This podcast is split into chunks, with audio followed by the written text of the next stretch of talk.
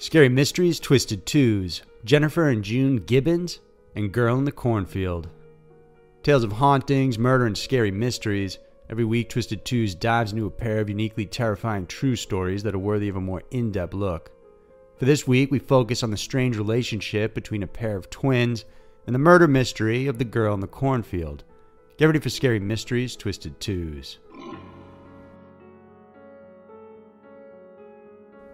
Number 1 Jennifer and June Gibbons. Known as the Silent Twins, the tale of Jennifer and June Gibbons is a unique one.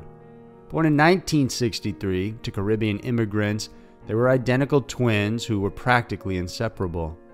Shortly after being born in Yemen, the family moved to Haverfordwest, Wales. Being the only black children at school made the girls a target for bullying forcing them to become more attached to one another as they steered clear from other children. Speaking in their Bajan Creole, the two soon only communicated with each other. Their language evolved, and soon it was unintelligible to other people. After a long time living like this, they stopped speaking to everybody else altogether, with the exception of their sister Rose. Once the girls turned 14, they met with therapists, hoping to get them to break their silence People also tried separating them, but instead of thriving, the girls became catatonic. There was no choice but to reunite them, and for years, the two isolated themselves inside their bedrooms. They wrote in their diaries all the time and created elaborate plays, short stories, and soap operas, often recording them on tapes and giving those to their sister. In 1979, they took a mail order creative writing course and began writing more elaborate short stories. But these stories were violent and alarming. One of them featured a boy obsessed with Pepsi soda who was seduced by a teacher. Another story is of a disco dance party that incites patrons to become violent. Still, yet another tells of a physician who kills a dog to obtain its heart and transplants it into his daughter. Usually, despite their close relationship, the girls carried a lot of animosity and violence for one another. Their diary entries talk of being a burden to each other and expressing loathing towards the other twin. As their stories became dark, the behavior also turned sinister. The sisters began drinking and using drugs. Both would break into houses and steal. It culminated in Jennifer trying to strangle June at one point and June trying to drown Jennifer. The two also committed arson, setting fire to a tractor, Afterwards, they escalated by vandalizing and attempting to set fire to a technical school. They were arrested and subsequently sent to the Broadmoor Hospital, a notorious mental facility in Berkshire, England. The girls remained in Broadmoor for 14 years.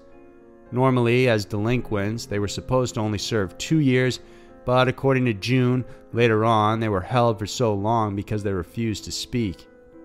Both of them were put on high doses of antipsychotics while held there. Over time, they were able to adjust and even join the hospital choir. One journalist named Marjorie Wallace became intrigued with their case and started to interview the girls. She found out that they were mostly unresponsive unless asked about their writing. Marjorie requested that the twins be transferred to a less foreboding institution.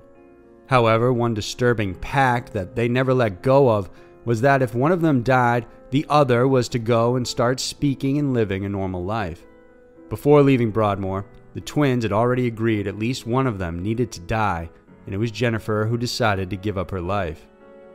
While the girls were being transferred to Caswell Clinic in March of 1993, Jennifer became unresponsive upon arrival. Even though medics attempted to save her, she soon died. It was determined she passed away from a heart inflammation. In the autopsy, no drugs were found in her system, and there was no suspicion of foul play. Her death is a complete mystery even now. True to their promise, though, June began talking and integrating herself into society after her sister's death. She even gave out interviews to different magazines, and in one she's quoted as saying, I'm free at last, liberated, and at last Jennifer has given up her life for me. June has since moved back to Wales and is no longer under psychiatric care. She lives alone, occasionally interacts with the community, yet still visits her sister's grave every week. Number 2 Girl in the Cornfield. On November 10, 1979, a farmer looking out saw something red in his cornfield. Thinking he caught a trespasser, he went to investigate it, but as he approached, he found the remains of an unidentified female sprawled across his cornfield in Caledonia, New York. The girl had a petite frame. She was found wearing tan corduroy jeans and a red men's windbreaker jacket. A popular vending machine keychain was hanging on her belt loop, and she was wearing a simple necklace. Police found out she was shot twice, once over her right eye, dragged to the cornfield, and then shot again in the back. There were no signs of sexual abuse, however, there were indications the killer took time to remove identifying marks on her before dumping the remains. When police asked around, a waitress from a nearby diner said she saw the victim with a white male. She described this man as being between 5 foot 8 and 5 foot 9, and he wore black wire-rimmed glasses. They were eating together, and he paid for her dinner. The man was also described as driving a tan station wagon. Although a sketch was released, this individual has never been identified and is currently a person of interest in the case. Through advances in technology, there were multiple times when the body was exhumed and re examined in hopes of being able to identify the victim. Her DNA was profiled, hoping it would be used as comparison to a family member or used in the case at some point. For 35 years, the body was dubbed as Caledonia Jane Doe or Callie Doe, since no one was able to identify her or find anything that led to her identity.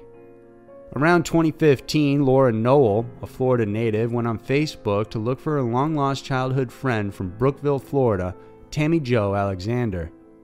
The two were rambunctious teens running away from home at some point to head to New York at the age of 15.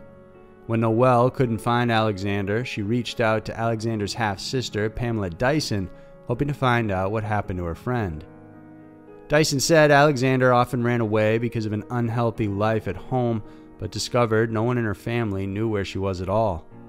The two thought it was possible Alexander became a victim of crime and checked with the records at the county sheriff but they realized no missing persons report was ever filed for her. Even though Dyson insisted her parents did file the report because of the repeat runaway antics of Alexander, it was possible that authorities didn't take it seriously. So Dyson and Noel ended up filing a new report. A short time after it was posted, the report came to the attention of web sleuth moderator Carl Koppelman from California. An amateur forensic specialist he and others have been attempting to solve cold cases online. In 2010, Carl had created a composite sketch of the Caledonia Jane Doe, so when he read the missing persons report in 2014, he immediately realized it could be the same person. He informed the respective agencies about the strong resemblance, and in 2015, mitochondrial DNA was examined from Dyson and the Callie Doe. This resulted in a match. The Caledonia Jane Doe was Tammy Jo Alexander. As a result of identifying the victim, several new leads have opened up. The case is still open and police are continuing their investigation. To date, authorities said DNA taken from Alexander's clothing is pointing to three persons of interest. So, there were two of the most mysterious and killer stories around. The world can be a crazy place, and Twisted Twos is sure to show you why. If you enjoyed this video, then please remember to subscribe and check out some of our other videos we know you'll love. Thanks for watching, and we'll see you soon.